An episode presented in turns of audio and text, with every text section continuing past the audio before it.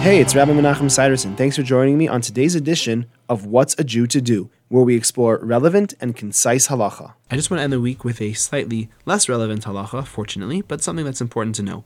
Yesterday we learned about Mizmor Shir Yom Shabbos, chapter 92, which we recite as the official declaration of the acceptance of Shabbos on page 320 in the ArtScroll Siddur.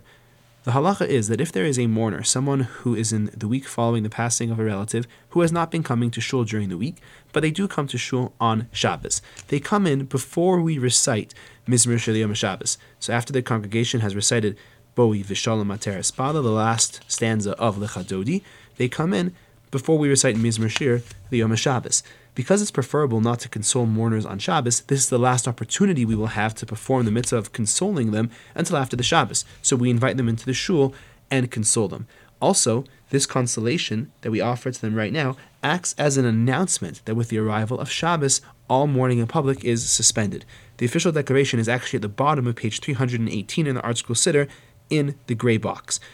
During the week of Shiva, mourners enter the synagogue at that point and are greeted by the leaders of the congregation, whereupon the congregation offers the customary words of consolation, May